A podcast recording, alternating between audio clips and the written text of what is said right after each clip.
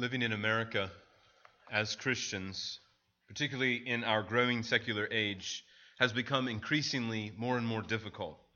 From popular culture to everyday workplaces, Christians are finding it less comfortable with the trajectory of modern life. We often feel as if we are outsiders and strangers. Many who have grown up in America over the last century and a half have noticed the trajectory of modern society and modern life growing further and further away from Scripture. The problem, however, lies not in the fact that culture seems to be changing, that uh, noticeably things around us are shifting, but that somewhere along the way we were convinced uh, that living in this world was normal. That is, that it was normative to be a follower of Christ. You see, there was a time in American life where it was popular to be a Christian. In fact, in many communities across America, it would have been unheard of, uh, seemingly impossible, to be a part of a community and not attend a local church, to not be a part of some local gathering, whether it be Episcopalian or Presbyterian or Baptist. You just went to church because, well, frankly, that's what everybody else did. But as America became secular and more and more so over the last half of the 20th century and into the 21st century, we noticed that what happened is it became socially unacceptable, uh, even awkward to attend church. It was strange to be a part of a, a, local church, to be active. It's one thing to attend church, something entirely some different to be active in that church. It became something that was just strange to our culture. I'm sure today, many of you who are still in the workplace, or as you consider your neighbors and friends and families, they look at you strangely when you begin to talk about how often you serve the local church or how often you attend church. Uh, today, our culture really has the opposite pressure it once did. Once it was weird not to be in church. Now, today, it's weird to be in church. It's weird to accept the doctrines of the church, to particularly hold true to those doctrines uh, we're labeled as being out of step or on the wrong side of history. Uh, we're labeled as if we are uh, weird and strange for the things we believe. But as genuine Christians, uh, seek to faithfully follow Christ in this world, this world that is increasingly secularizing, as we begin to, to really understand something of, of a biblical reality. That we truly are strangers and exiles or sojourners in a foreign land. You see, the problem was is that living in America, we began to feel as if America and Christianity were one and the same. We had a, a sort of civil religion. Uh, we had a, a, sense of everybody's a Christian, and, and really that's not true.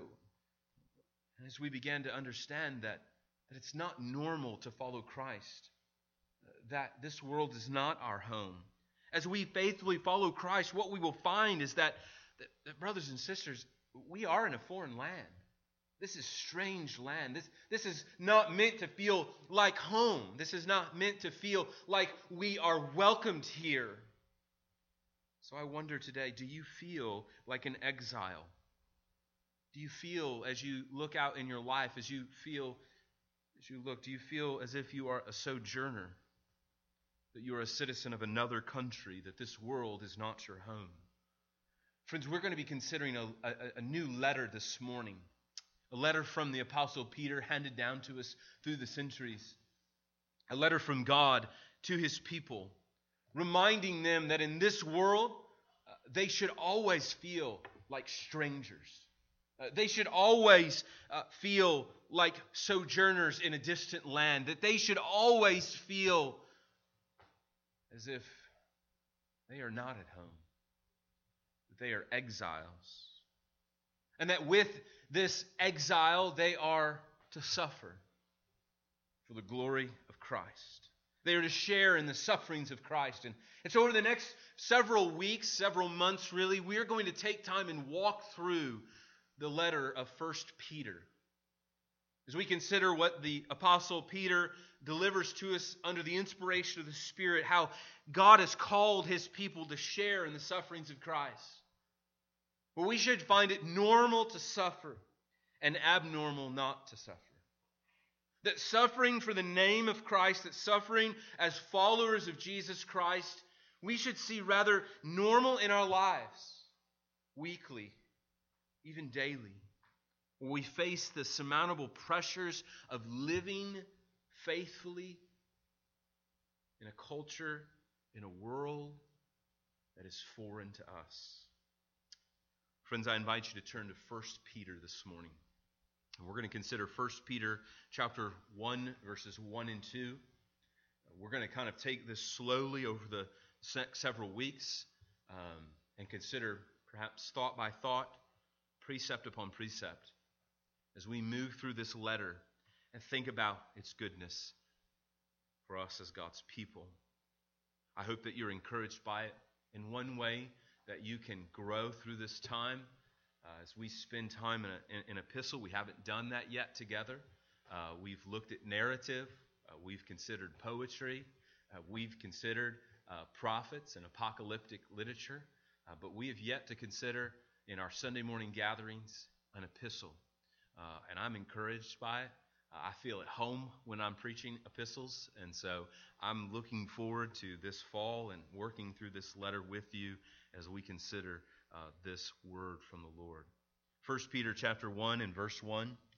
Peter, an apostle of Jesus Christ, to those who are elect exiles of the dispersion in Pontus, Galatia, Cappadocia, Asia, and Bithynia, according to the foreknowledge of God the Father in the sanctification of the Spirit, for obedience to Jesus Christ, and for sprinkling with his blood. May grace and peace be multiplied to you. Amen. Well, as we consider this letter this morning, we're going to consider just these first two verses, uh, which are, if you will, like floor joists running under a house.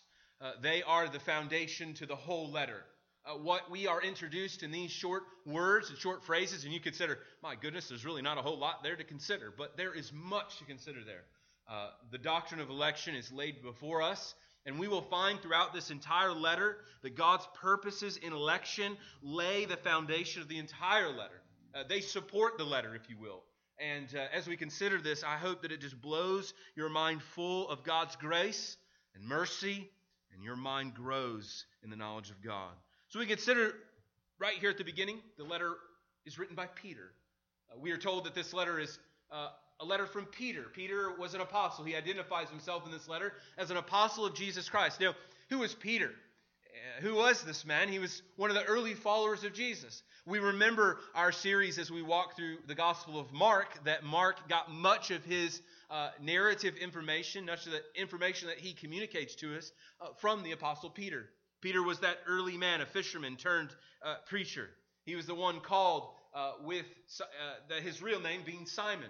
Remember, Jesus turned his name into Peter, uh, Peter meaning the rock. And, and that famous passage where Jesus tells Peter that upon this rock I will build this build my church. And it wasn't really upon Peter, but upon Peter's confession that Jesus was the Christ, that he was going to build the church. And, and throughout the book of Acts, we know that that Peter was very integral in the life of God's people from the very beginning. He was, if you will, the leader of the church there in Jerusalem. And throughout the first half of the book of Acts, we see the, the working of Peter as Peter ministers to the Gentiles, or excuse me, to the Jews. Uh, Peter's ministry was primarily among Jewish people. People who had grown up Jews and had converted to Christianity. Uh, and then halfway through the letter, we know that it shifts to the Apostle Paul, which uh, he wrote. He writes most of the New Testament, the Apostle Paul, and, and, the ministry shifts as the Apostle Paul goes to the Gentiles. But here, Peter is writing uh, to us, and he is writing as God's people, and he identifies himself as an apostle. Uh, so, what is an apostle? An apostle of Christ. Uh, we understand the word itself just means sent ones, uh, but sent with what? Sent with an authoritative message. So Peter has a word to us from the Lord. Uh, so as I refer to Peter and Peter's words here, what I want you to understand that this is God's word.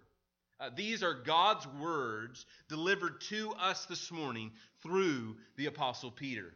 Peter was given the authority by Jesus Christ to communicate particular messages to the church, to be the authoritative messenger of the gospel of Jesus Christ. Not only does he identify himself as the author, notice secondly here that he identifies his audience. In verse 1, he says, To the elect exiles, to those who are elect exiles. He identifies these recipients of this first letter uh, to be elect, that is, chosen. That's the word in your Bible, might be the word chosen. uh, those who are chosen exiles. Uh, the word itself means to be, we understand the word, it's quite simple, to be elect or to be chosen, right? We use the word in our language to talk about elections, right? Where we choose a president or choose a particular individual to represent us.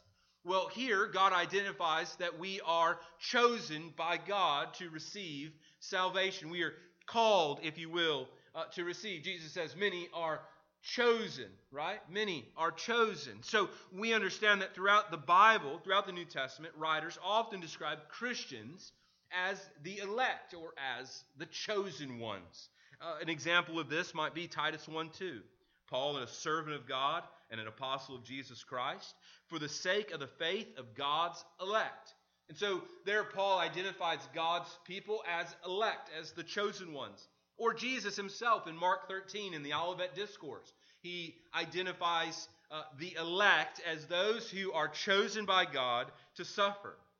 And so we're going to think more about this in a moment, what election is in, in its detail, uh, and why it's so important why we, are going to spend so much time thinking about it. And just a, a, word of warning I understand that, that often with the doctrine of election and the doctrine of predestination and, and those things that go along with it, there's much confusion, much fog, and, uh, and really much manipulation by uh, various preachers and teachers over the time. And I hope to be faithful to God's word, not go beyond the word of God, but to also expose wrong thinking uh, like Pelagianism and, and, what we see today in semi Pelagianism. And so I hope to expose those things and, and to uh, really help you grow in the gospel of grace, not to be afraid uh, to use this. At the end of the day, I always say this about predestination and about election it's in the Bible, therefore it's true.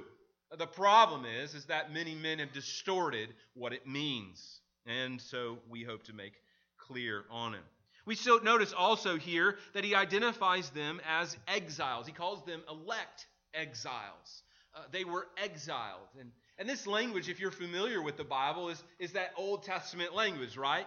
Uh, of the nation of Israel that was exiled because of their sin. They were exiled into Babylonian territory. They were, King Nebuchadnezzar had taken them into exile, into a foreign land. And as you read through the prophets, they often use, particularly Daniel, uh, talks about living life in a foreign land, right? That's what the book of Daniel is, is really all about, about how you can faithfully follow God when there's no temple, where there's no appearance that there's God is present. And, and, and so it is with God's people, we are called, identified here as exiles. Now, there's much, uh, the word itself there is in the diaspora. Now, uh, this is used metaphorically uh, by Peter. Uh, he's not referring to a particular place, but referring to a particular uh, uh, word image. So when someone would have heard the word diaspora, that would have been the region where people would have been scattered, Jews would have been scattered in Gentile territory. And so, what he is basically identifying is Gentile Christians. He's using this as a metaphor to refer to Gentile Christians living in what feels like foreign territory. And he identifies here these cities, uh, Pontus, Galatia, Cappadocia, Asia, and Bithynia, as really uh, the region of what today is modern day Turkey. So if you know where Turkey is, uh, you know, not gobble gobble Turkey, but like, you know, the place Turkey. Uh, so if you know, if you look on a map, modern day Turkey, that's where he's talking about. These are the regions. So, so he's writing to Christians living in that region, most likely Gentile Christians. And the reason why he, I think it's Gentile Christians, because he, what he identifies later in this uh, in, in verse 9 of chapter 5 resist him firm in your faith, knowing that the same kind of sufferings are being experienced by your brotherhood throughout the world. And so there we understand that, that he is writing to Christians, not just Jewish Christians, but most likely Gentile Christians, Christians like you and I, uh, living in a country that is foreign, uh, not a Christian nation, uh, not a Christian land. Uh, they are living in the diaspora. Uh, they are living as exiles. But what was the occasion? Why is he writing this letter? As we always want to consider the context of any letter, we want to consider the occasion, why the author is writing it. Why did, why did Peter pick up his pen and begin to write? Why did the Holy Spirit inspire this letter to be written to the church? Well, it was because that because we are exiles and because we live in a foreign land, uh, we understand that we will suffer. That living and following Christ in a fallen world will always bring about difficulty and suffering. And so, throughout this letter, we see as a thread running throughout the idea of this call to suffering. So, for example, if you have your Bibles open, just look down with me at verse 6. Chapter 1 and verse 6 In this you rejoice, though now for a little while, if necessary, you have been grieved by various trials. And so these are Christians that are under trial, under difficulty, under suffering.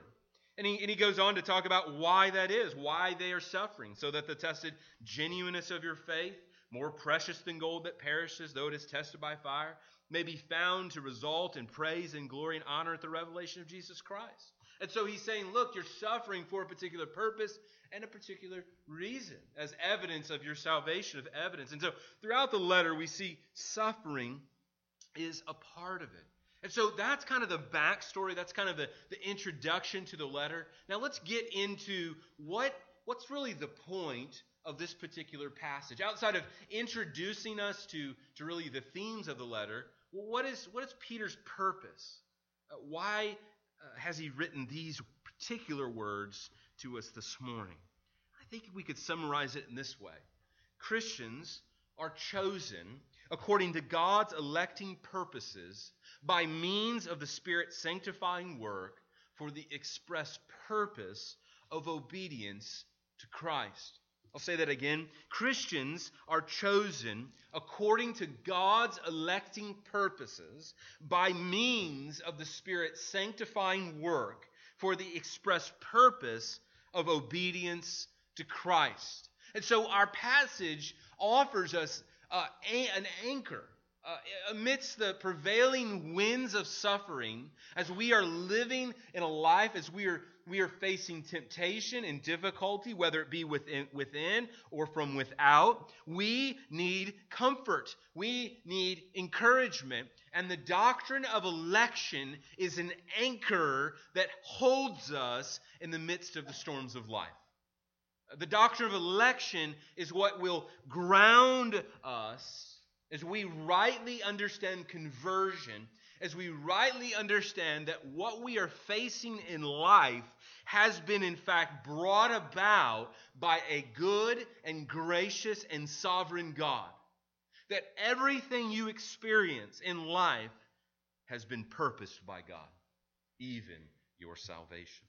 And so, our passage this morning comforts Christians amidst these prevailing winds of suffering by anchoring you with three weighty theological truths concerning election. So we're going to consider three, really three points, and and I just want to, I'll show you. It's going to be real simple. Uh, this is not me. This is the Apostle Peter, and I'll show you what Peter is writing here. Look with me at verse two. The the uh, in verse two, uh, give you a little bit of the structure, a little bit of the the background here, and then we'll get into it. I want you to see this is coming. These three points uh, notice the three prepositions according to, in, and for. According to the foreknowledge of God. Election is according to the foreknowledge of God. It is in the sanctification of the Spirit, and it's for obedience to Jesus Christ and for sprinkling with his blood. But we see those three points are what hangs, if you will, from that word elect. They are elect according to the foreknowledge of God. They are elect in the sanctification of the Spirit, and they are elect for obedience to Christ. And so, those are our three points this morning that we want to consider. First, your election is based on God the Father's sovereign purposes. That is, election finds its basis in God. Your election is realized by the work of the Spirit. And thirdly, your election is for the express purpose of obedience to Christ. The purpose of your election is to bring about obedience in your life. Well, let's consider this first point. What does it mean uh, that election is according to the foreknowledge of God? Uh, the word there, according, has the idea of basis or origin. Peter wants to make clear that our election is from God alone. election is not something that you can achieve. Uh, no more than a president can elect himself to be president, can we elect ourselves to be saved. There's nothing that we do in order to merit God's election. There's nothing that we can somehow appease God, that we can kind of get on his list to be voted on. God's election has everything to do with his purpose of grace. We heard that clearly in the scripture reading this morning in Ephesians 2. If you have your Bibles open, turn there in Ephesians 1, excuse me. Ephesians 1. Just turn over a, a dozen or so pages to the, to the left, and we'll consider again Ephesians 1. Friend, what a, what a weighty passage to meditate on. But I want to see, I want to show you here. In Ephesians 1 and verse 3, Paul writes, Blessed be the God and Father of our Lord Jesus Christ, who has blessed us in Christ with every spiritual blessing in the heavenly places. Even as He, that is God, chose us in Him, that is Christ. So God chose us in Christ. Notice when this happened before the foundation of the world. That is, before he ever created the world, God had purpose to save sinners. He chose us in Christ before the foundation of the world with a particular purpose, a particular aim in mind that we'll consider in a moment, that we should be holy and blameless before him. In love, God predestined us for adoption as sons through Jesus Christ, according to, here is our word, according to the purpose of God's will, according to His will. And so, we again, I want you to just see that, that we could consider several passages. These are just one example. That the Bible presents the doctrine of election as something according to God's eternal purposes.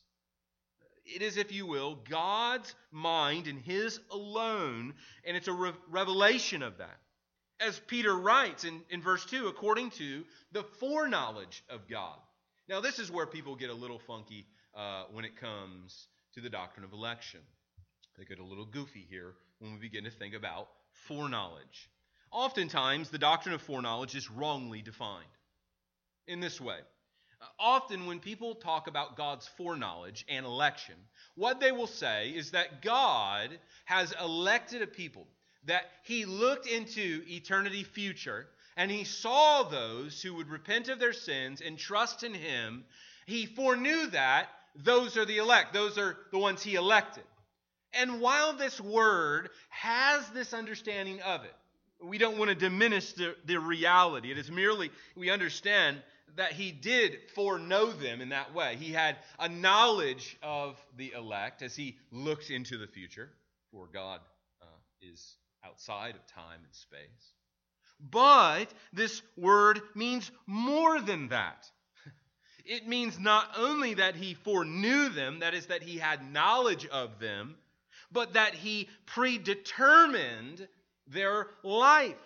That this word means the predetermination of God's omniscient wisdom. Uh, so, how could we come to that court of conclusion? Well, by looking at how the how how Luke uses the same word in connection with Jesus in Acts 2:23. Listen to what Luke writes in Acts 2:23 concerning Jesus. And we're going to see how this all sort of circles around.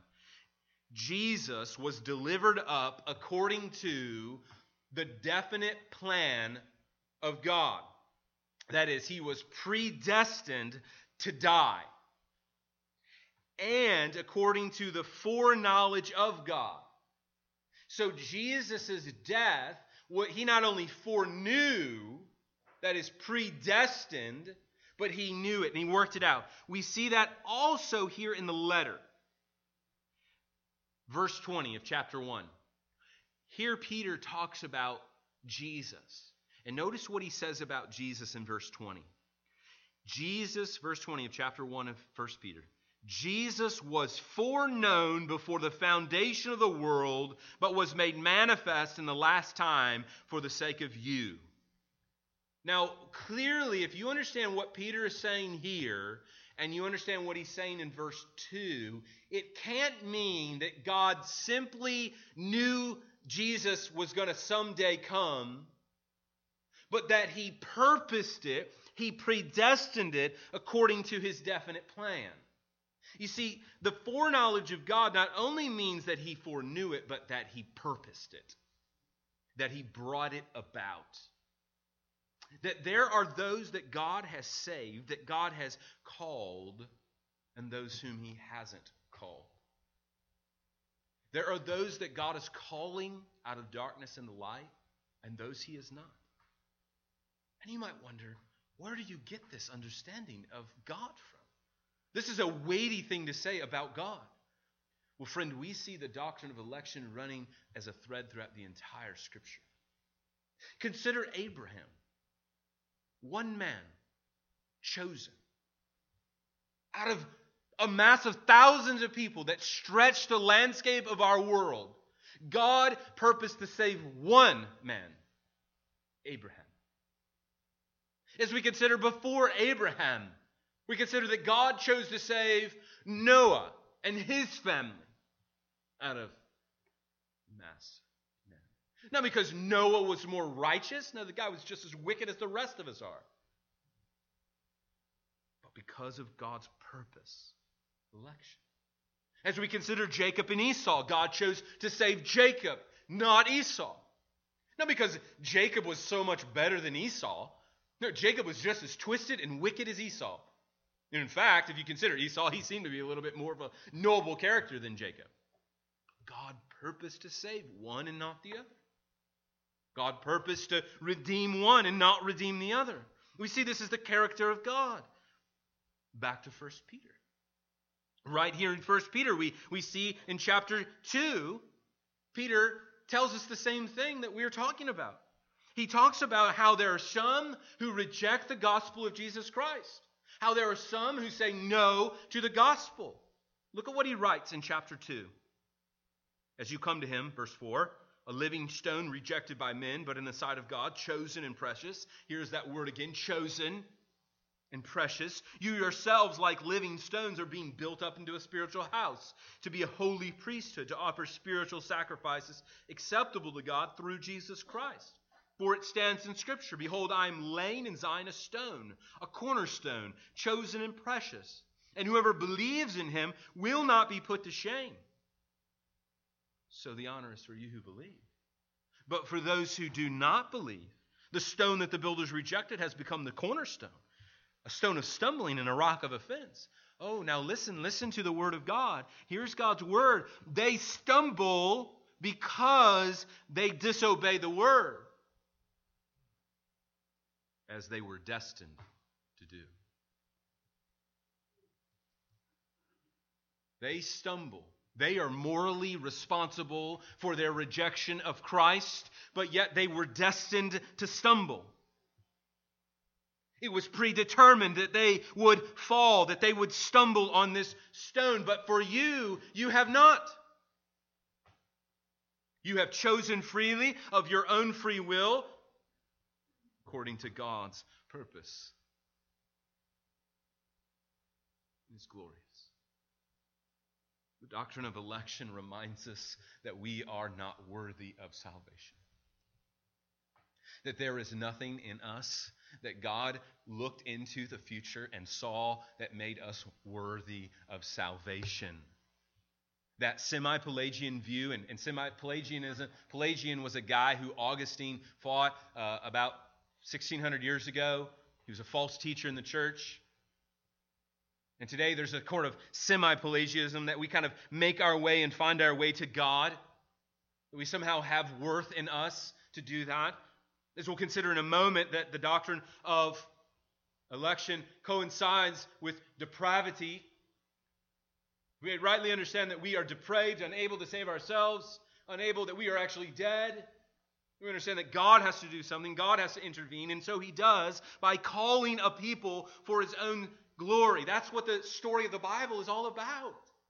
That's the story of the Bible. That's the, the narrative of Scripture that God is calling a people for his own glory. And so we are humbled this morning.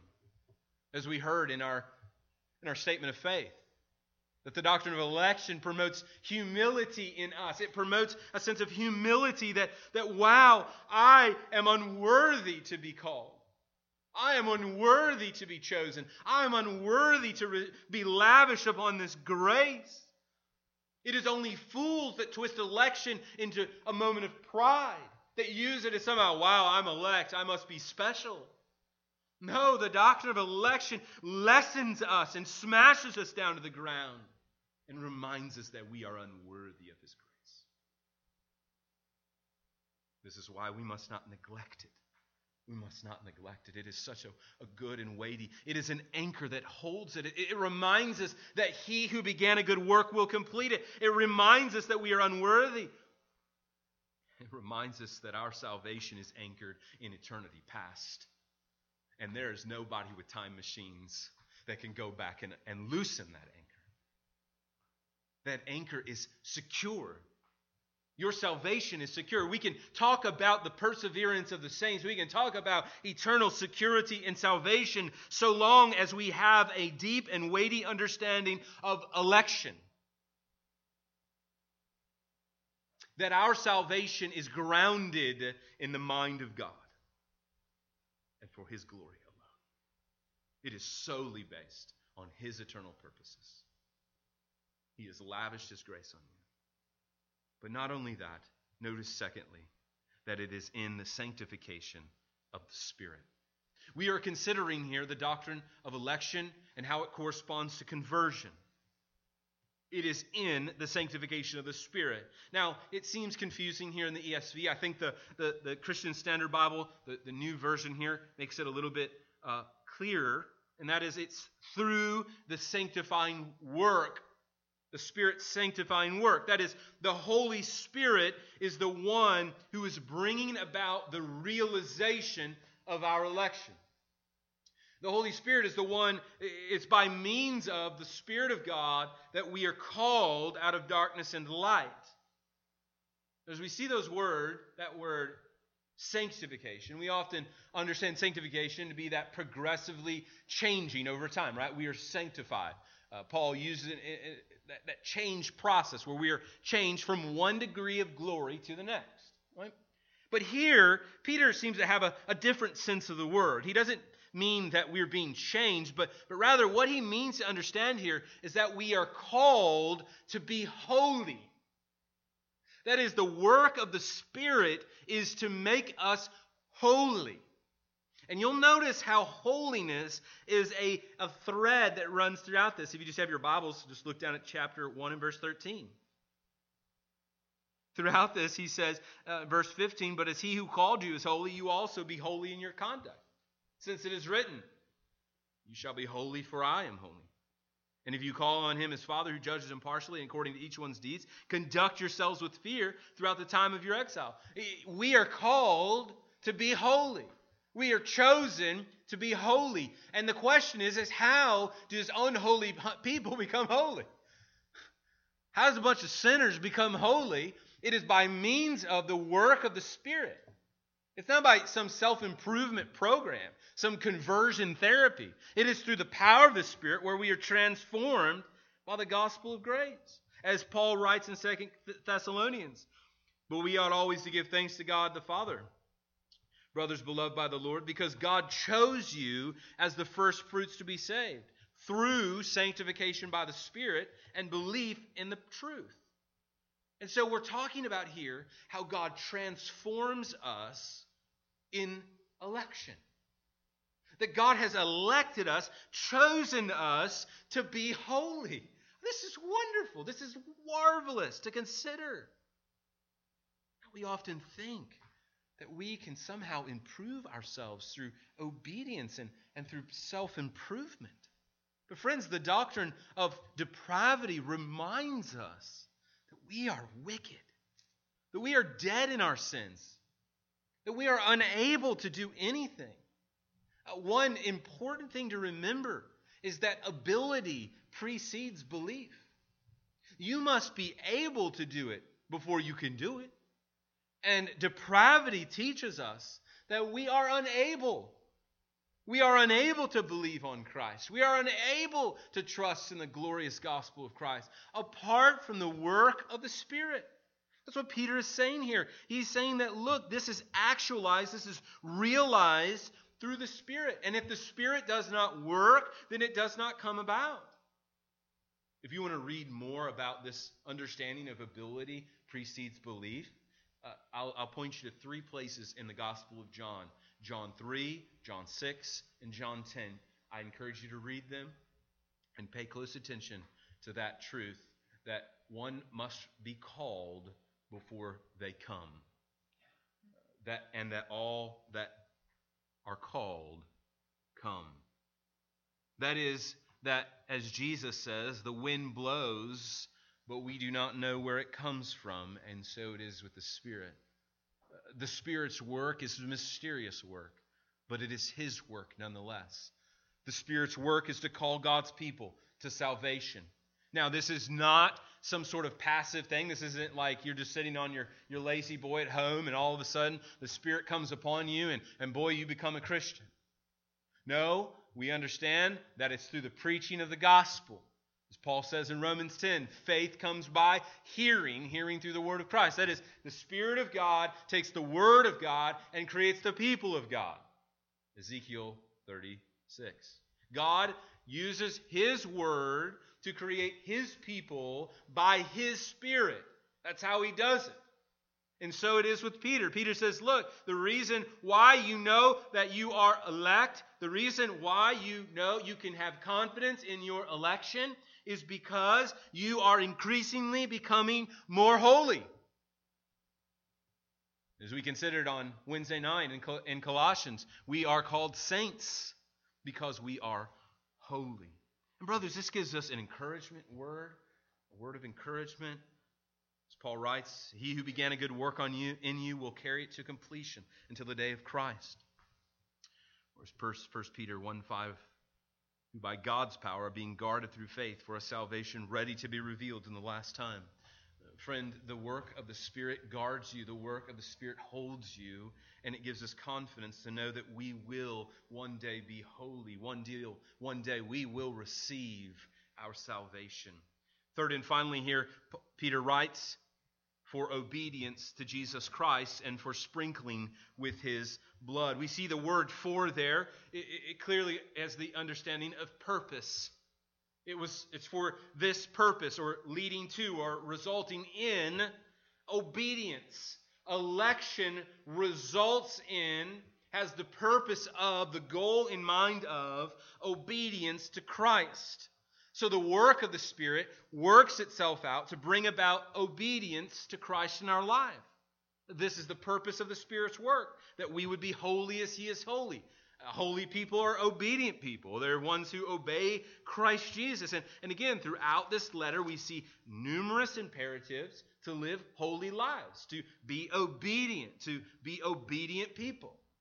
And so, friends, I just want you to understand that obedience is just a key term running throughout this letter, but it is impossible to obey Christ apart from the work of the Spirit.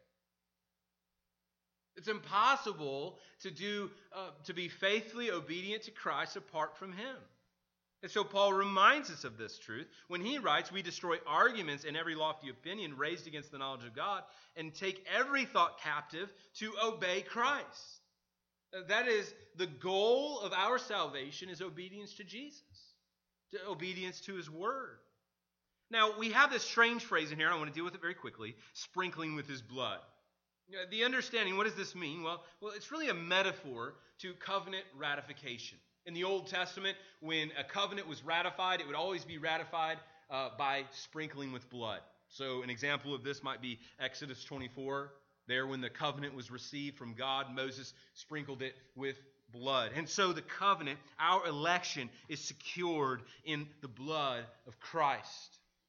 It is ratified in the death of Jesus Christ. And the understanding of his precious blood, as we see in 1 Peter 2.18, you are ransomed from the futile ways inherited from your forefathers, not with perishable things such as silver or gold, but with the precious blood of Christ to the blood of Christ is what ratifies the covenant we have.